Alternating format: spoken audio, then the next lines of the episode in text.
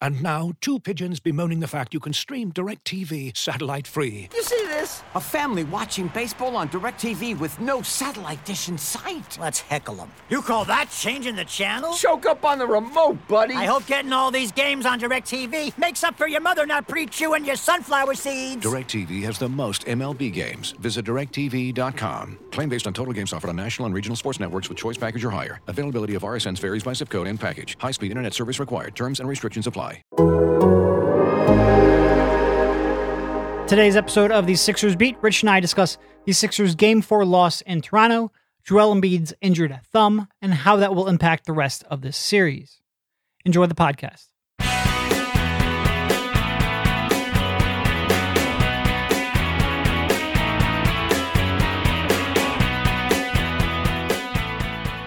All right, welcome everybody. This is Derek Bodner. You all know the spiel. Um, on the Athletics Podcast Network. Following up a 110 to 102 loss in game four to extend the series to game five on Monday. How you doing, Rich? I'm doing okay, man. You know, series coming back to Philly. Got another game, but uh yeah, I'm feeling okay. So, you know, obviously most of the podcast today is going to be about Joel Embiid's thumb, which he hurt in was it the third quarter of game three? Second half of game three after a dunk. Um, came out I'm I'm not sure that's true by the way. He said after the game yesterday that he it might have been before then. He he still doesn't exactly know. Okay, the first time we saw him favor it was after Yeah. that dunk. We'll put it that way. He said he said that he thought maybe he got his thumb caught in another player's jersey, but honestly, he he also said like I don't know when it happened. I just know it started hurting. And Yeah. yes, you're right. That monster dunk was the first time he looked down at it and yeah, So overall, seven for 16 uh, for 21 points in game four, eight rebounds, three assists. Crucially, five turnovers. Um, the Sixers were a negative five while he was on the court. We're still looking at history here where no team has ever come back from an 0 3 hole. We can talk about whether or not we reevaluate that. But I guess we'll just start off with the way they played in game four, the way Joel Embiid specifically played, the way that impacted the team, how much we think that's attributable attributable to the thumb. Uh, I guess that can be my version of the word that you can't say, uh, and how, where that goes from there. Um, so I guess we'll just start off overall evaluation of Game Four. Uh, what did you think they did well, and what didn't they do well? Well, as for what they they did well, nothing. They did nothing well. I'll give a minor golf clap to Tobias Harris. I thought he had a Yeah. pretty overall good game, but that's about it. Yeah. He is the only one who showed up for that game and really was like the best or somewhere even close to the good version of himself. Not even the best version of himself, the good version of himself. They did everything else wrong. That was that was a shame. Honestly, Toronto was asking to get swept yesterday. This was not a team makes a million threes. Yeah, they did play with a lot of spirit. I will give you that. The Sixers sleptwalk through that game. If To they your point, Toronto shot eight for thirty-four from three. Come on. I mean, and you know, you win games earlier in the series when they shoot a very high percentage from three because you are so good and so much better. And I, I will say that was dog shit from the Sixers yesterday. They were really bad, man. I and I'm not gonna um I'm not gonna freak out about this series because I you're right, Embiid's thumb does scare you. I think anytime you have the three one lead and you, you play so poorly, there is a little bit of uh, of fear moving forward. But I, I just look at this series like this: when the Sixers have played well, when they have outplayed the Raptors in those two games, they have been blowout wins. When the Raptors have outplayed the Sixers, the Sixers won one of those games and were closer in the other game, despite playing one of the worst games of the series. Uh, that's how I look at it. So moving forward, if you just play a good game, you're going to win. But they didn't. So we can get into all that stuff. to your point though, I think uh, last night or yesterday afternoon, if the Raptors make a reasonable, like if that shooting variance evens out a little bit, I think that probably would have been a blowout. Uh, that was a, you called it dog shit. I can't disagree with your assessment there. That was a real bad effort. Um, and the Sixers lost, you know, all of those sort of edge cases, all not edge cases, all of those, um, you know, margins that we talked about coming into the series. The Sixers got their doors blown off in all of them. Uh, they turned the ball over. They got outworked on the glass. I think there's one area where we could look at Joel Embiid's thumb, and that might be impacting that. He was not his normal dominant self on the glass, and once he's not his dominant self, there's a lot of inadequacies everywhere else, else across the board. I think that was a b- bad version of James Harden, which we probably saw for really the first time this series. Tyrese Maxey did not look his normal self. Really, like we said, everyone outside of Tobias Harris brought their C minus D game, being charitable, uh, and that is a team where you're going to lose. And I do think if they would have made more than 23% of their threes, that probably is blowout. Uh, and the Sixers, quite frankly, deserved to be blown out in that one. They really did. And I think some of it does come down to Joel Embiid. Some of it probably just comes from human nature of being up 3 0 and letting your foot off the gas. Definitely. That was not a good effort at all. At all. And I mean, they're playing a desperate team. And while Toronto missed a lot of shots, they did at least bring the energy. Um, they won the free throw battle, which I think a lot of people are focusing on. They won the effort battle too and the execution battle. Um, Sixers deserve to get blown out in that game. What'd you make of all the free throw chatter? Because I, I have not rewatched the game in detail. Eh, The Raptors shot a lot of free throws, but they did. Pascal Siakam specifically had had 15 attempts uh, on his own. Um, I ha- like you have not rewatched this game yet. Watching it live, outside of the fact that you sort of make a mental note of, well, this is weird. The Sixers aren't going quite as much as they normally do, and Toronto's going more than they normally do. Outside of that, I didn't look at that many calls and go, well, that's egregious. Like Joel Embiid did not look like he wanted to bang inside. They went through periods, um, but overall on the glass, uh, on just posting up and driving, he did not seem like he wanted to mix it up inside for reasons I think that we could understand, but I think that impacts that in a big way. Um, I did not think it was all that egregious, and quite frankly, for the most part, I think if you're complaining about fouls, and Joel Embiid does this thing where he's like, "Oh, I'm not going to complain about it, but I'm complaining about it right now." Um, if you're, you're complaining about fouls, you lost the game for the most part, unless it's like a specific individual foul. I, I think that means you lost the game. So some people will fight back with, "You you can't ignore the refs. I mean, come on, we're living in reality here. Both the refs can be bad and the Sixers can be I mean, look, bad. James Harden grifted his way to 11 attempts. It's not like they completely ignored the Sixers. Embiid shot nine Yeah. attempts. And by the way, here is the key t- talking point from the game: the Sixers sucked. They sucked. Okay, and you people are making me defend Scott Foster and Ed Malloy right now, where I, I just, I I just think, you know, we're one loss into the playoffs right now, and we're one for one, just complaining about the refs to an insane degree. And to me, like it was when Toronto was complaining after the first two games, that's loser shit yeah. for the most part. It is. Rich Hoffman, noted Scott Foster apologist. Yeah, I mean, by the way, Scott Foster, the one thing I will not apologize for is the worst jump ball thrower in the history of the world. I mean, and it, he refs finals games every year, and he refs Chris Paul losses every five days, but he, he can't throw a ball straight up in the air. It's crazy. Embiid usually wins jump balls. You can tell with Foster, he's like, oh man, this guy's gonna throw a changeup on me right now. he has no idea what to do. Look, I you know, Embiid is you know, he's he's trying to plant a seed in the the refs' heads for the next game, just like Nick Nurse. I but I don't want to hear he's any different than Nick Nurse now because he's doing the same stuff after the game. Um, and look, I, I think the Sixers deserved. I, you know, the, the Raptors free throws. There was a lot. I mean, there there are a couple bad calls here and there. There is, Sure. you know, Siakam flopping on that Tobias offensive foul. It was ridiculous. Um, but like, look, I, I think the Raptors generally deserve to shoot more free throws yesterday. Like, if the Sixers play harder, get to the paint more, they're going to shoot more free throws. And by the way, I think they're going to come out on fire in the next game, and they're going to shoot a bunch of free throws. So Yeah.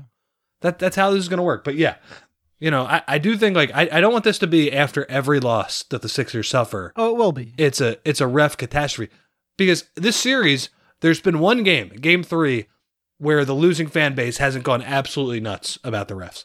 Just one. So it's not my favorite part about the That, playoffs. that's fandom in, in 2022, though. That's just that's the way it is with the online. Yeah, the refs the refs are against you, and you're Yeah. Everyone's against you.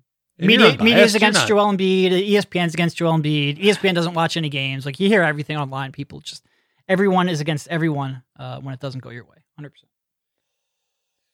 Looking for an assist with your credit card but can't get a hold of anyone? Luckily, with 24 7 US based live customer service from Discover, everyone has the option to talk to a real person anytime, day or night.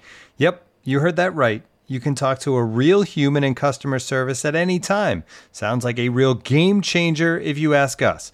Make the right call and get the service you deserve with Discover. Limitations apply. See terms at discover.com/slash credit card. This episode is brought to you by Michelob Ultra, the official beer sponsor of the NBA. Want to get closer to the game than ever before? Michelob Ultra Courtside is giving fans the chance to win exclusive NBA prizes and experiences like official gear, courtside seats to an NBA game, and more.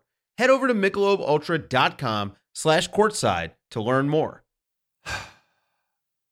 Yeah, no, they, they stunk yesterday, but I, I do think though, that it, it's a little discouraging that they played that way. It's it's very discouraging, but I, I just keep coming back to if you play well, if you play clean basketball, you are going to end this series. And you know, Embiid in Toronto, six turnover or uh, eleven turnovers. Yeah.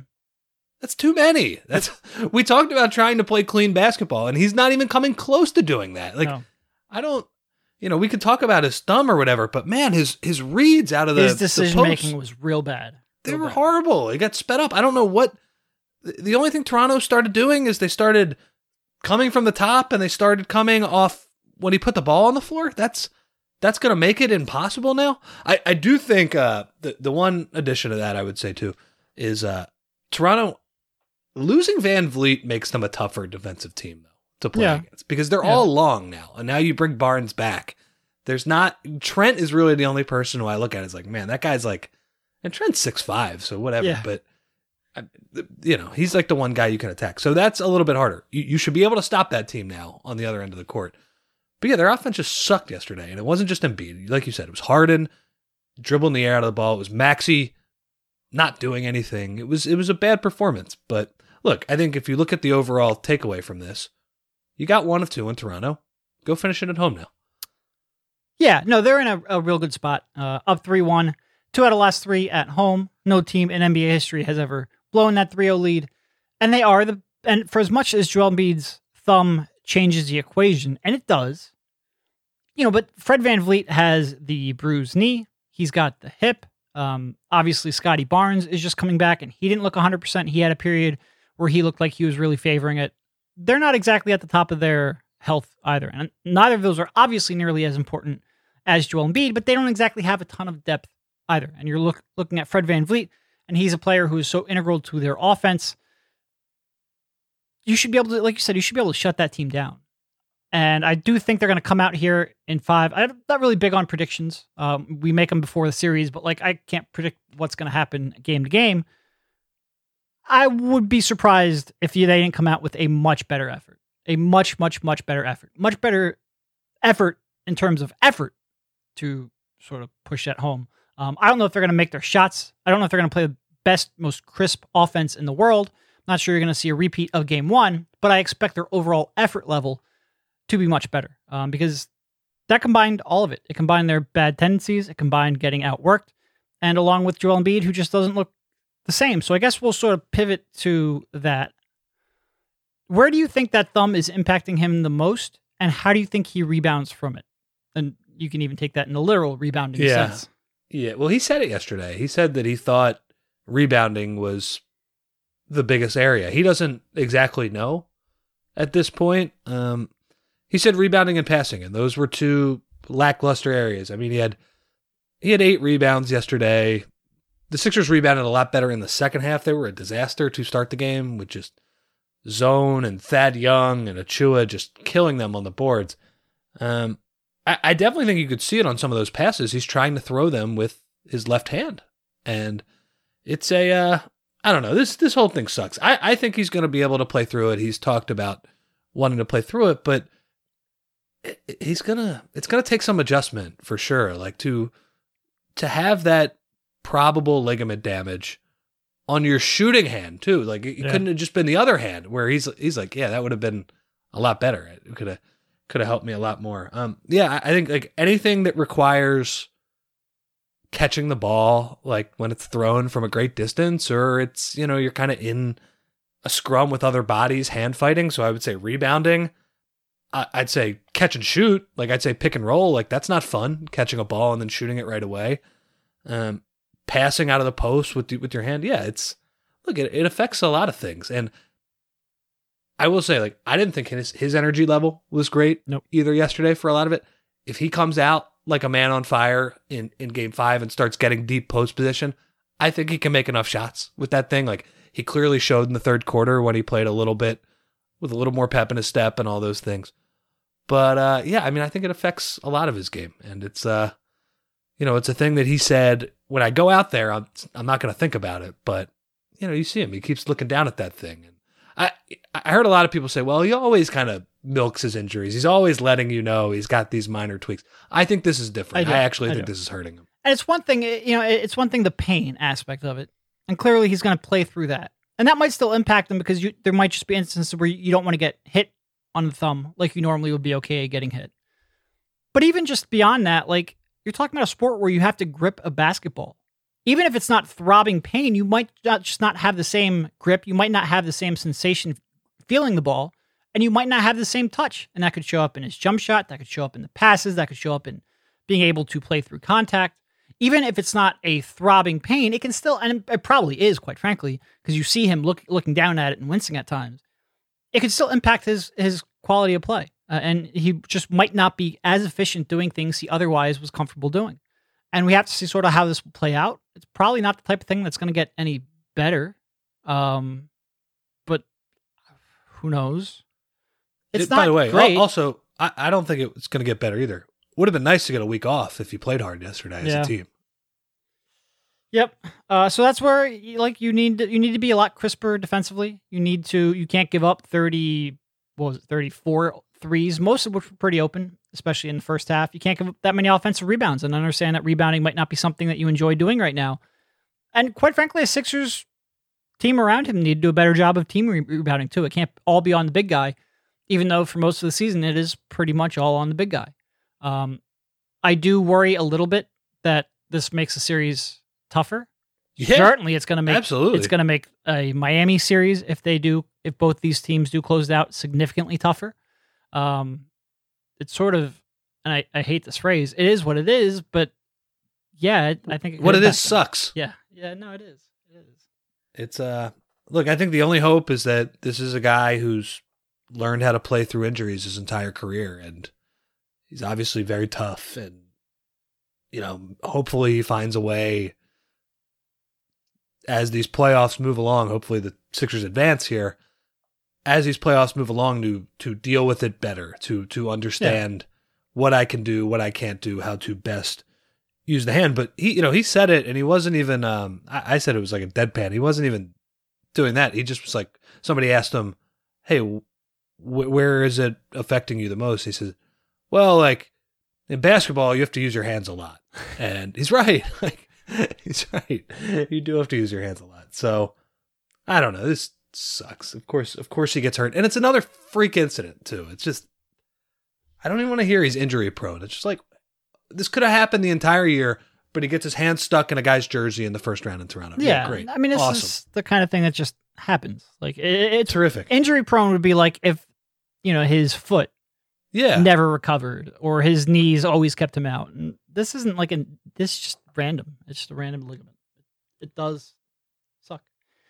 Sucks. it sucks. I don't really have anything more than it sucks, and it's you know the, the way they were talking about it. It seems like they know that it's ligament damage. You know, if I would have applied myself, I could have gone to the NBA. You think so? Yeah, I think so. But it's just like it's been done. You know, I didn't want to. I was like, I don't want to be a follower. Hi, I'm Jason Concepcion. And I'm Shea Serrano, and we are back. We have a new podcast from Wondery. It's called Six Trophies. Woo! And it's the f***ing best. Each week, Shea Serrano and I are combing through all the NBA storylines, finding the best, most interesting, most compelling stories, and then handing out six pop culture themed trophies for six basketball related activities. Trophies like the Dominic Toretto I Live My Life a Quarter Mile at a Time trophy, which is given to someone who made a short term decision with no regard for future consequence. Or the Christopher Nolan Tenet Trophy, which is given to someone who did something that we didn't understand. Catalina Wine Mixer trophy. Ooh, the Lauryn Hill, you might win some, but you just lost one trophy. And what's more, the NBA playoffs are here, so you want to make Six Trophies your go to companion podcast through all the craziness. Follow Six Trophies on the Wondery app or wherever you get your podcasts. Listen ad free right now by joining Wondery Plus.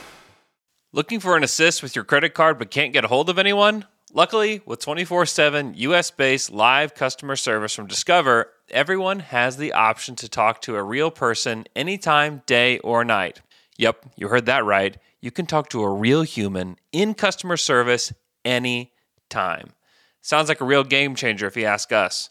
Make the right call and get the service that you deserve with Discover. Limitations apply. See terms at discover.com slash credit card. Yeah, no, Doc Doc did not seem like he was overly enthused. Do not want to completely reveal the nature of the injury, but he, he pretty much said it sucks. Do you think they run less of their offense through him? Like, can you play the style that you played in game one and two? Yeah, if you get out in transition and do that stuff. Yeah, I mean, I don't think so in a in the next series, but like, can they do that to win a game five? Absolutely. Yeah.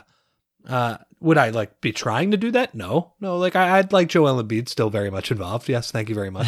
uh, but again, like the way he scored in games one and two were running the floor and getting deep post position and running the occasional pick and roll with Harden. I mean, they just ran slow post ups yesterday. It just Yeah. sucked.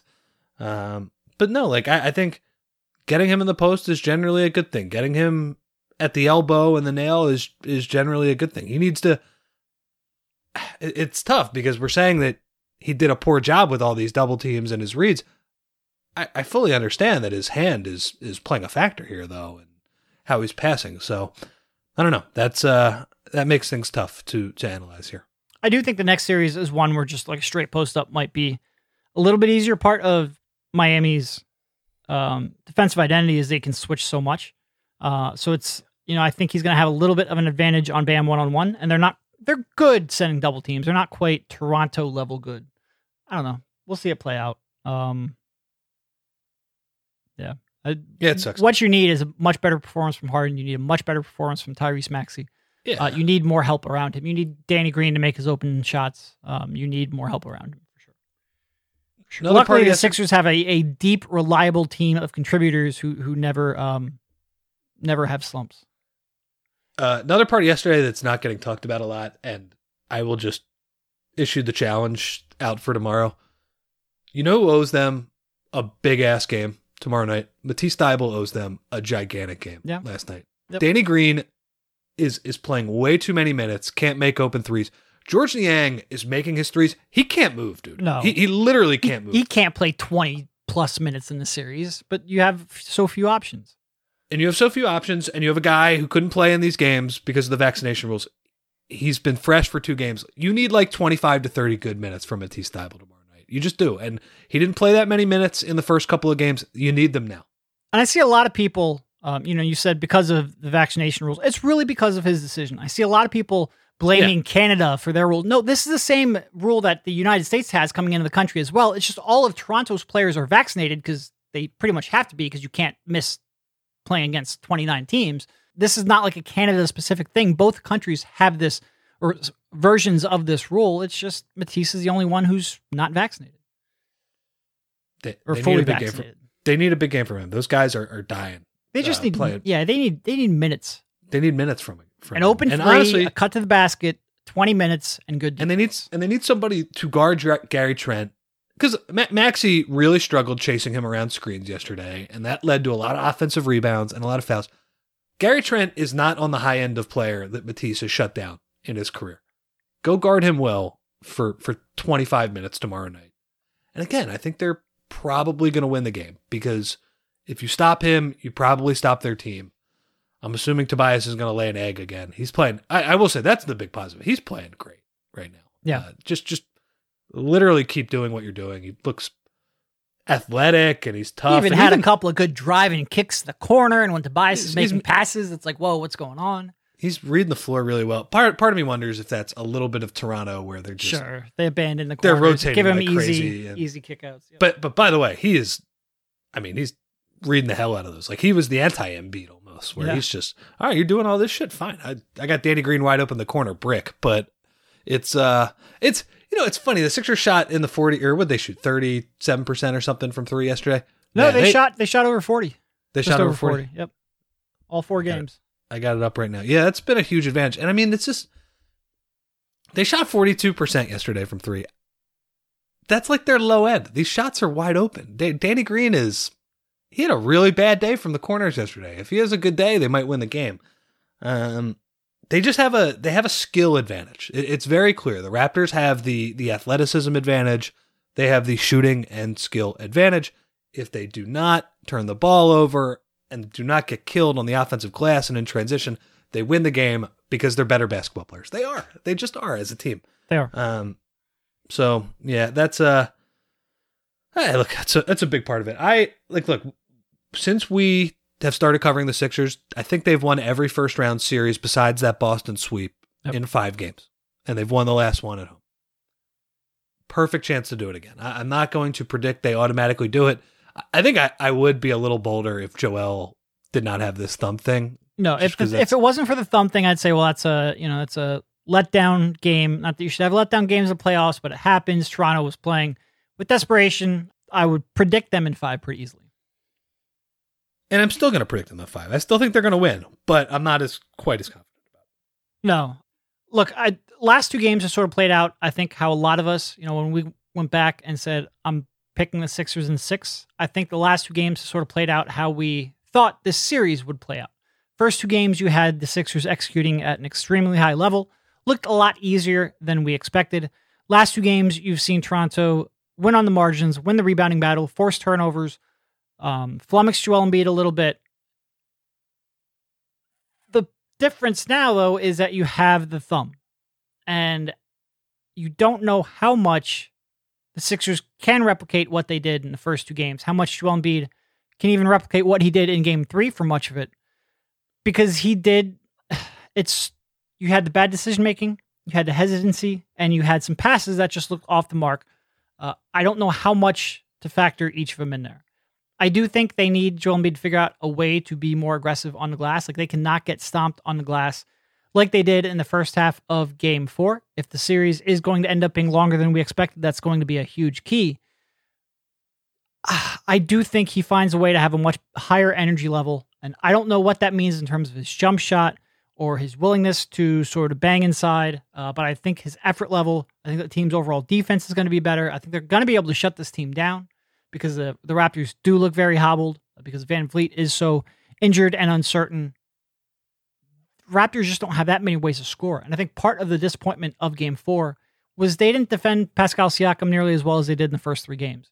And that breathed a little bit of life into Toronto, which, along with the rebounding edge and turnovers, um, if there's one thing I expect, I expect Joel Embiid to handle double teams better. And I expect a better energy level out of him.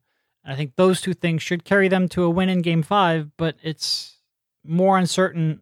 Like, I still give the Sixers a 95% chance of winning the series. I just think they're going to find a way to win one of these final three games. But boy, if you're going to draw up a script for the first blown, I I don't want to speak this into existence, but like Yeah. an injury to your star player is, but going back to it, there's such a talent gap that even if Joel Embiid's never 100% the rest of the series, I think Tyrese Maxey is going to win you a game. I think James Harden's going to figure out a way to win you a game. I think the Sixers defense could win you a game. They're going to win one of those next three games. I'm pretty confident. I'm just not sure if it's going to be game five.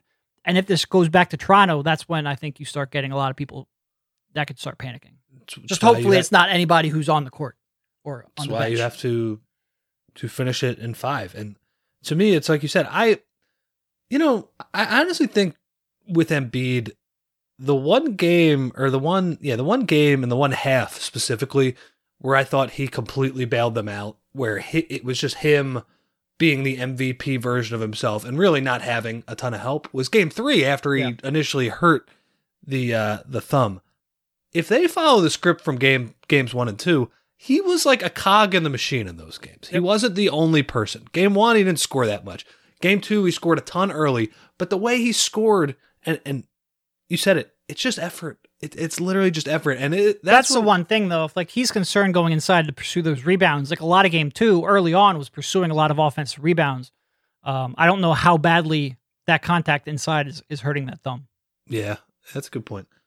But it, it's sprinting the floor, and honestly, the- that's what's annoying with the Sixers yesterday because they they just said it. They all said they played harder than us, and that that can't happen in a playoff game. Sometimes teams are going to out execute you. Sometimes they're going to dispirit you with shot making execution. By the way, here's an example of that. Game one and game two, they did it to the other team. Yeah. But they just ah, an effort team just completely played harder than them. And I, I agree. I think it was like human nature. And it's it's disappointing to me knowing that Embiid was injured that you don't summon up a better performance than that. But look, if they bring some like like just ninety percent of the energy that they brought for the first two games, I, I think they're gonna be okay. I, I really do. I think they're gonna close this thing out. But it's uh look, they're gonna be dealing with a long, long team and yeah, Embiid's gotta do a better job passing. It just that was a key part of the game. Harden's got to do a way. Wait, we haven't really talked about him. Harden's got to do a way better job getting Maxey involved. Way, way better. Yep. Like just, and also Embiid as well. In the fourth quarter, when they went, I think they went eight straight possessions without a bucket.